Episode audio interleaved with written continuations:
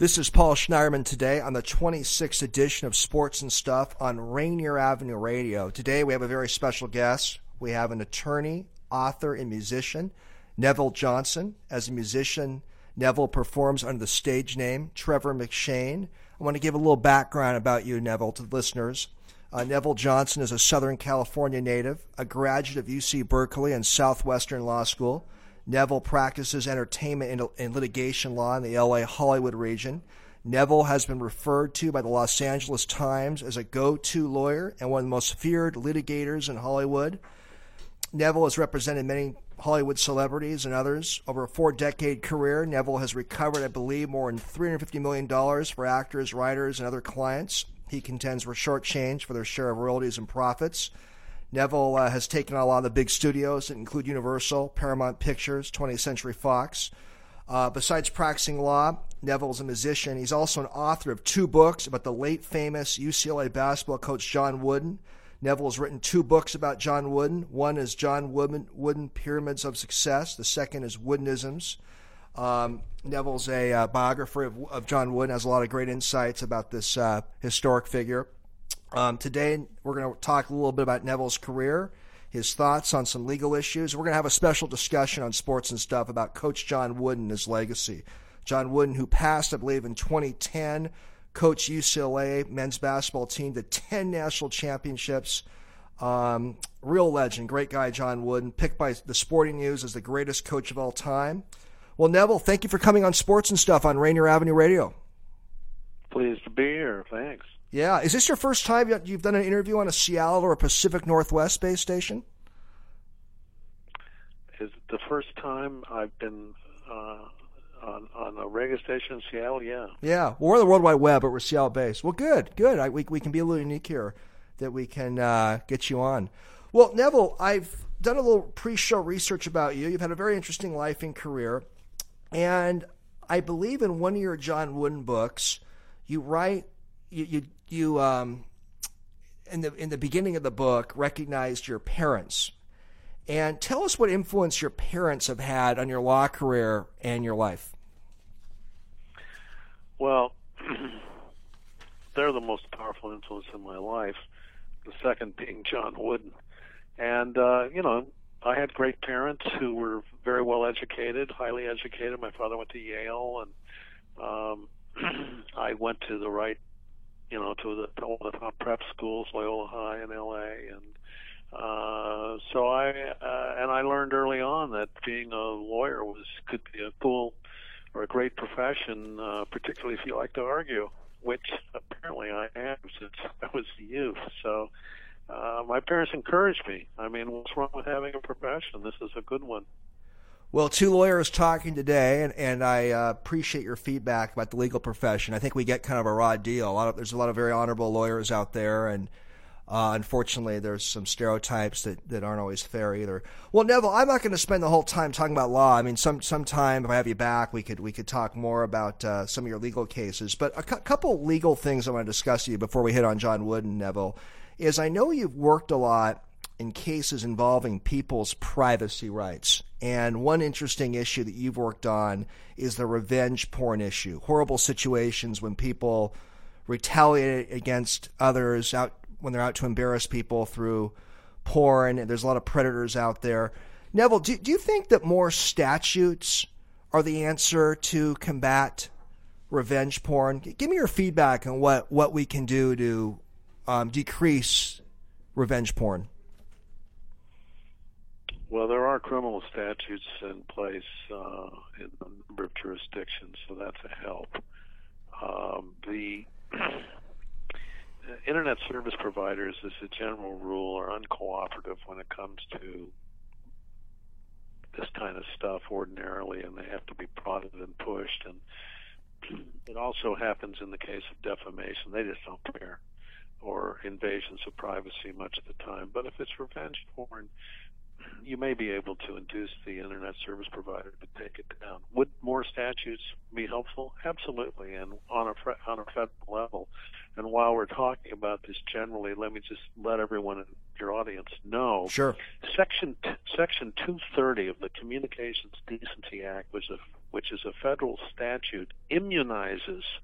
In other words, you cannot sue an internet service provider if somebody puts up something that is defamatory or an invasion of privacy. And that's just wrong.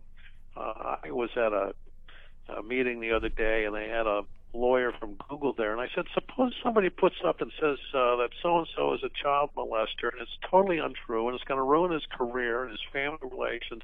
Are you going to do anything about it? And the guy from Google said, no, Section 230. We don't have to do anything, and we don't have the resources to do it. Congress needs to change that. I thought, you don't have the resources. You're like one of the top five corporations in the world. So any newspaper would have to retract. It's time for the internet service providers to man up, step up to the plate. Yeah, no, it's uh, it's a real problem right now. Uh, Neville, what do you think of, of how some civil libertarians believe that some of these anti revenge porn statutes may have some First Amendment problems? What's your take on, on that issue?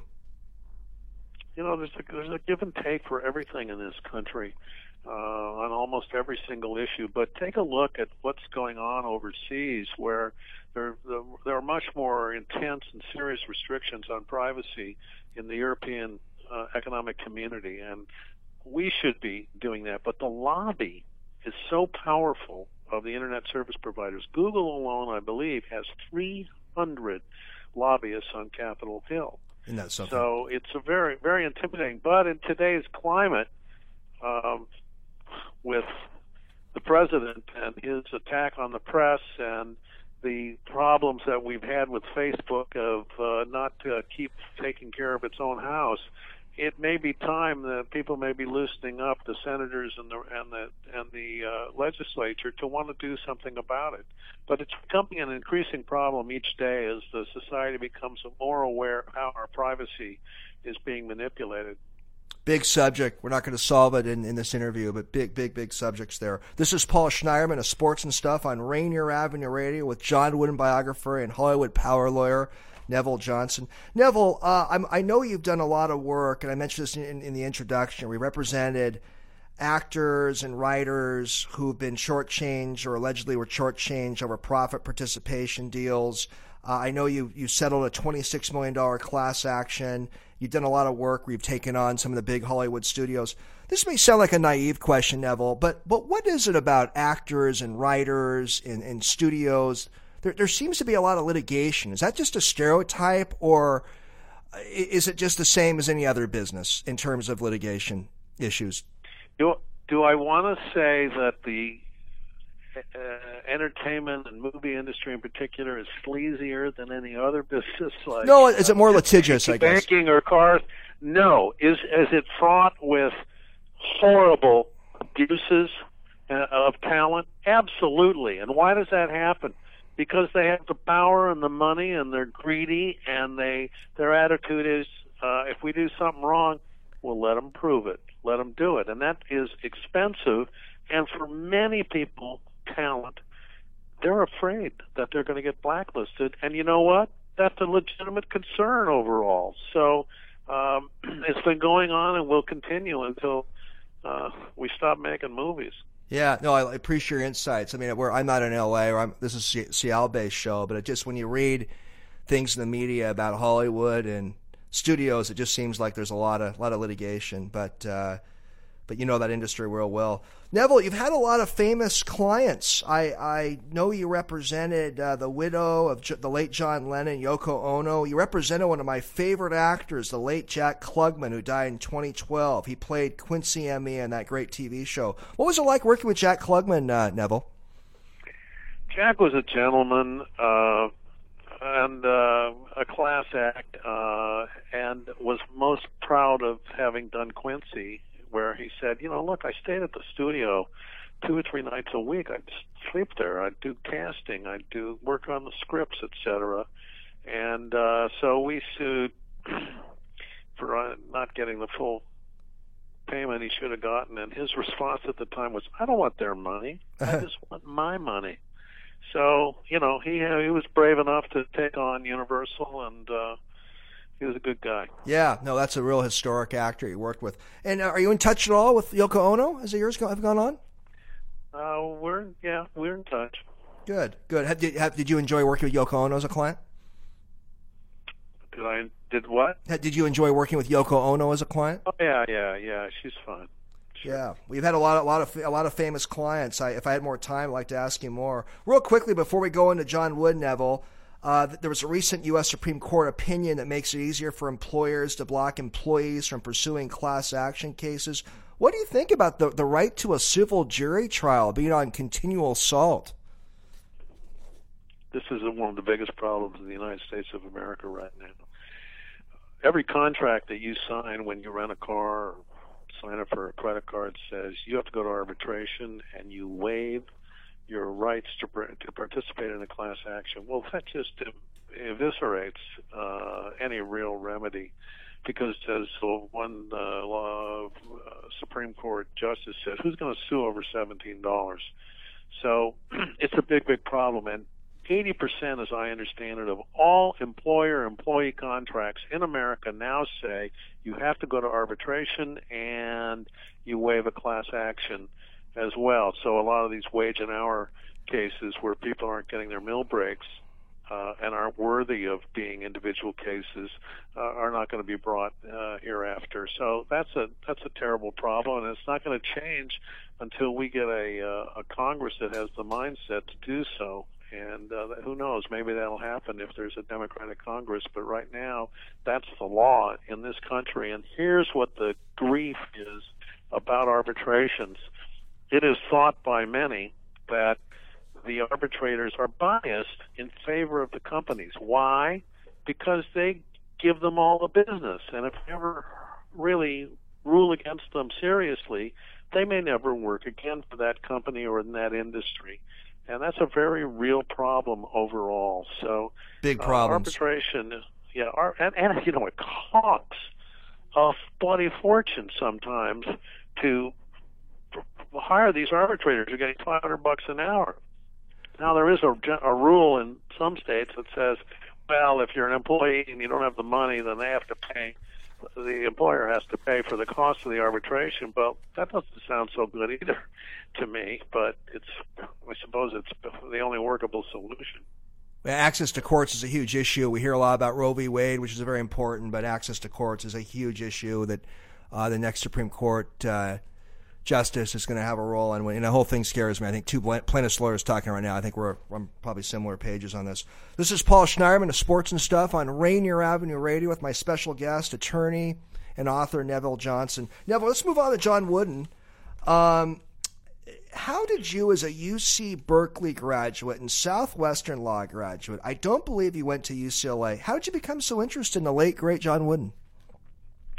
Well, it was 1982 or so, and that's when I was uh, particularly working with Yoko Ono.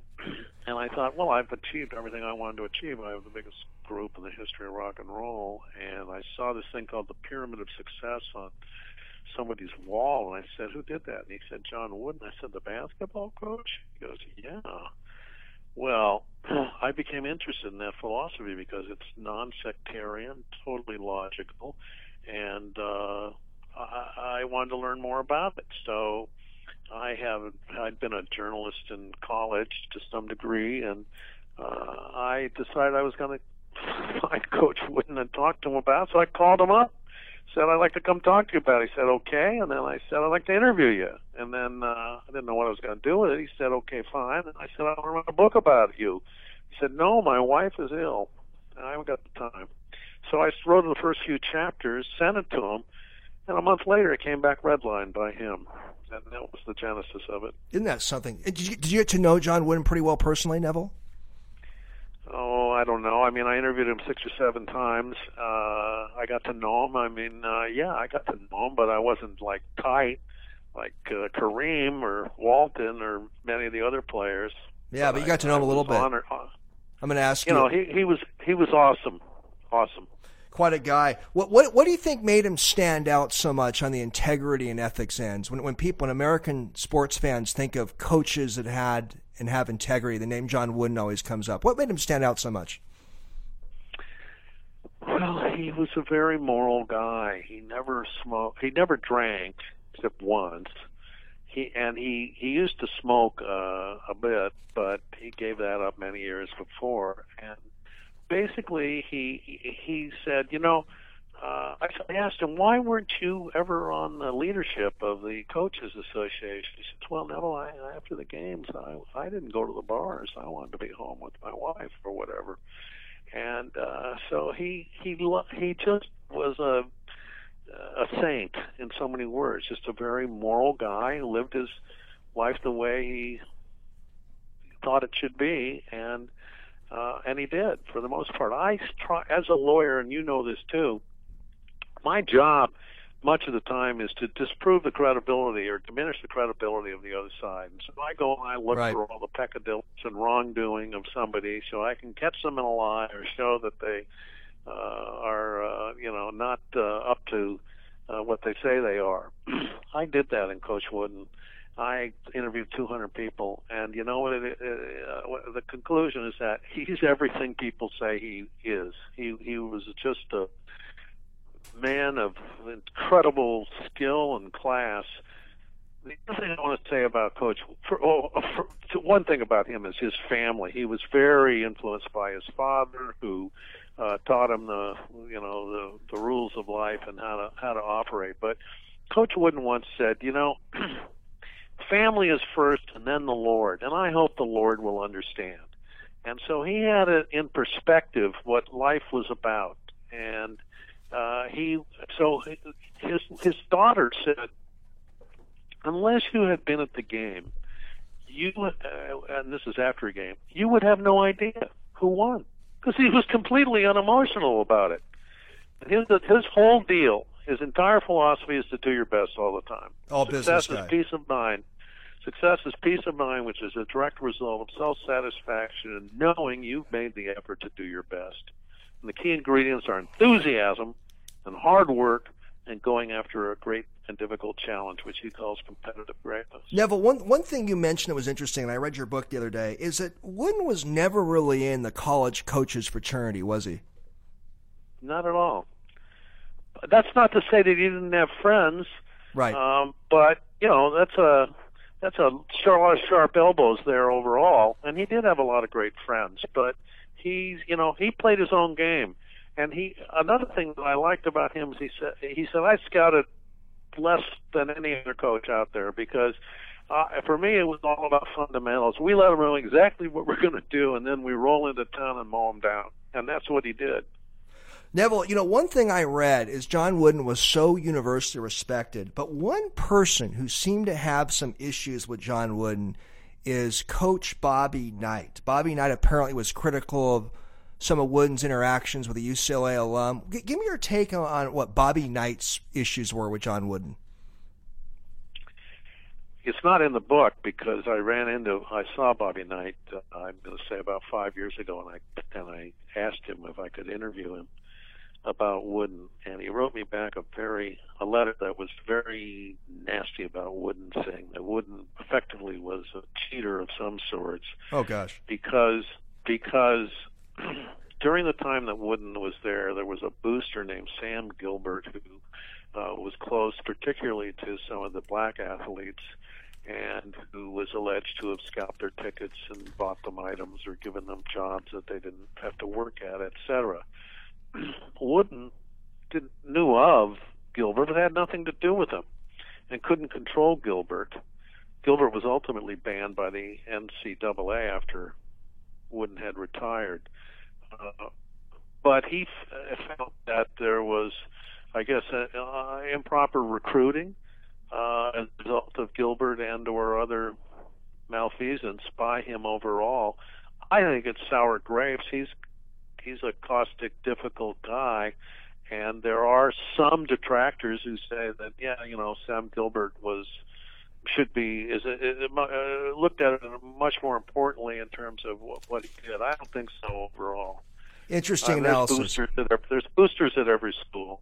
Yeah, interesting analysis. Well, I just thought that was interesting. John, you're right. Bobby Knight is not known as the warmest guy in the world, but I thought his comments were kind of interesting. Well, we only got like, believe it or not, six or seven minutes left, Neville. I want to get a few more uh, topics in about John Wooden. Um, one thing about John Wooden Tell us how he and Kareem Abdul-Jabbar, then Lou Alcindor, developed such a close relationship. They were such different men in so many ways. Give, give a little analysis on that, uh, Neville.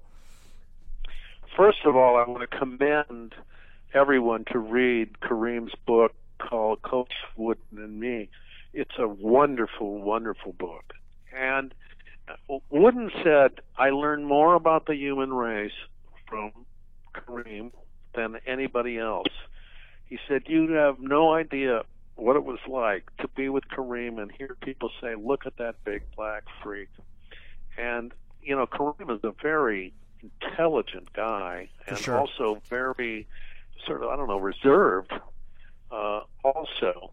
But he loved Wooden and Wooden loved him and that's uh, really the the story of it all. And then Wooden had, had won his first championship with his shortest team, and then he got Kareem, and he spent the summer talking to Wilt Chamberlain and other coaches about how to handle how to deal with a big man uh, on the team, and so he was able to teach and coach uh, Kareem into being the skyhook king that he became. And let's remember that Kareem ended up with the highest uh, what amount of points in the in history.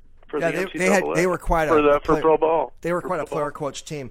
Uh, again, Paul Schneiderman, host of Sports and Stuff on Rainier Avenue Radio with author and Hollywood power lawyer Neville Johnson. Now, real quickly, what's a, what's a nugget? G- give me something that people don't know about John Wooden. Throw out one nugget that a lot of wooden experts don't know about.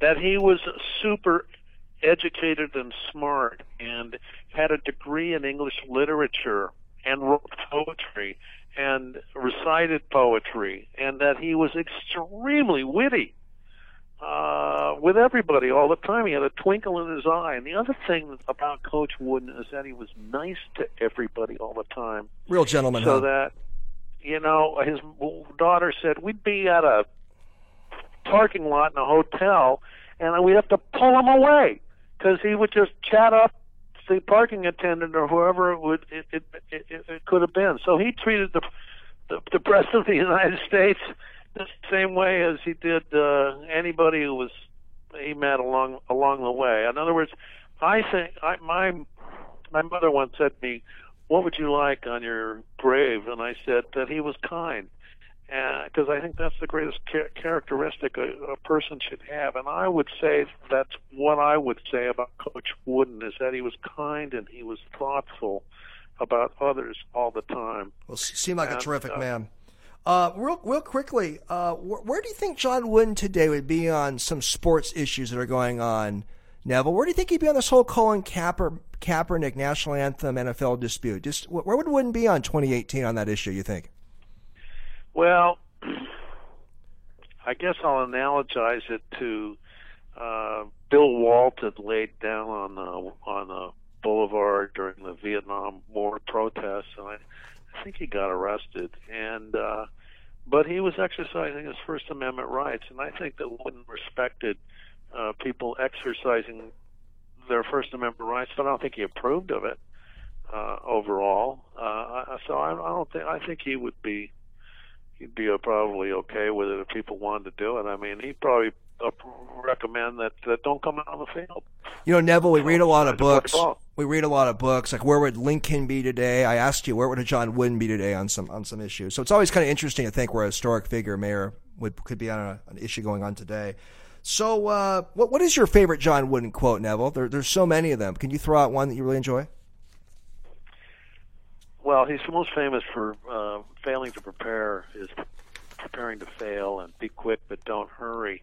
But a couple I like are, is the softest pillow is a clear conscience, and uh, another would be, uh, isn't it amazing how much can be accomplished if nobody cares who gets the credit? And also, the star is the rest of the team. Those are several. Great quotes for life in general. Uh, Neville, so we hear a lot about famous people who sometimes get approached for political office. In your state, of course, Ronald Reagan, Arnold Schwarzenegger were celebrities and later became politicians. What, what, did John Wood ever running ever consider running for public office? That ever come up at all? Absolutely not. And he also never wanted to coach uh, in the pros, although he was he was approached to do that. He was offered uh, at one time, I believe there was a discussion for him to coach uh, a baseball, a professional baseball team because he loved baseball. I read that, but he didn't do that. He just loved college ball. And I'll mention one other thing. If you, want, you were talking about what he would have disapproved of today, yeah, he he could he would be so, he was so unhappy about players being to leave being able to leave after a year and go join the pros because he wanted he said to all of his student athletes, he called them. You're here for an education first, and then to play basketball. He wasn't a one and done guy. That, that's really interesting, uh, Neville. Um, real quickly about about Wooden, he, he and Bill Walton had kind of a complicated relationship, though, didn't they? Well, Bill, Bill was a guy who liked to test the boundaries at times, and uh, the famous story is that he showed up with hair that Wooden said was too long, and he said, "You're, you're not going to play." and, and uh, you know, and and uh, uh, uh, and they said, I don't want to get my hair cut. And they said, Well, Bill, we're sure going to miss you. So Bill hopped on his bicycle, got a haircut, and and he did it. But you know, I uh, what a fascinating guy Walton is. There's a guy who had a terrible stuttering problem, and now he's a major broadcaster. Yeah, no, I see him. That. I see up in Seattle broadcasting UW games at times. Well, Neville, we're almost done. We have less than a minute left, and I've really enjoyed uh, having you on. And I recommend the listeners read your books, John Wooden, Pyramids of Success, and Woodenism. And maybe if I get you back next time, we can talk more about your music career. You you operate on the stage name Trevor McShane. But what's in the future for uh, Neville Johnson? Well, uh, I'm going to be filing a lot more class actions in the coming weeks on, in the entertainment industry. I've got a uh, a novel coming out in the in the next few months, Great. and, and also a book of poetry. I have a book of poetry already out of love poems called "What Took You So Long," and I've got another one in the works of 50 or so secret agent poems, in which I write about secret agents.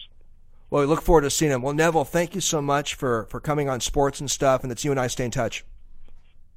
Thank you. You take care.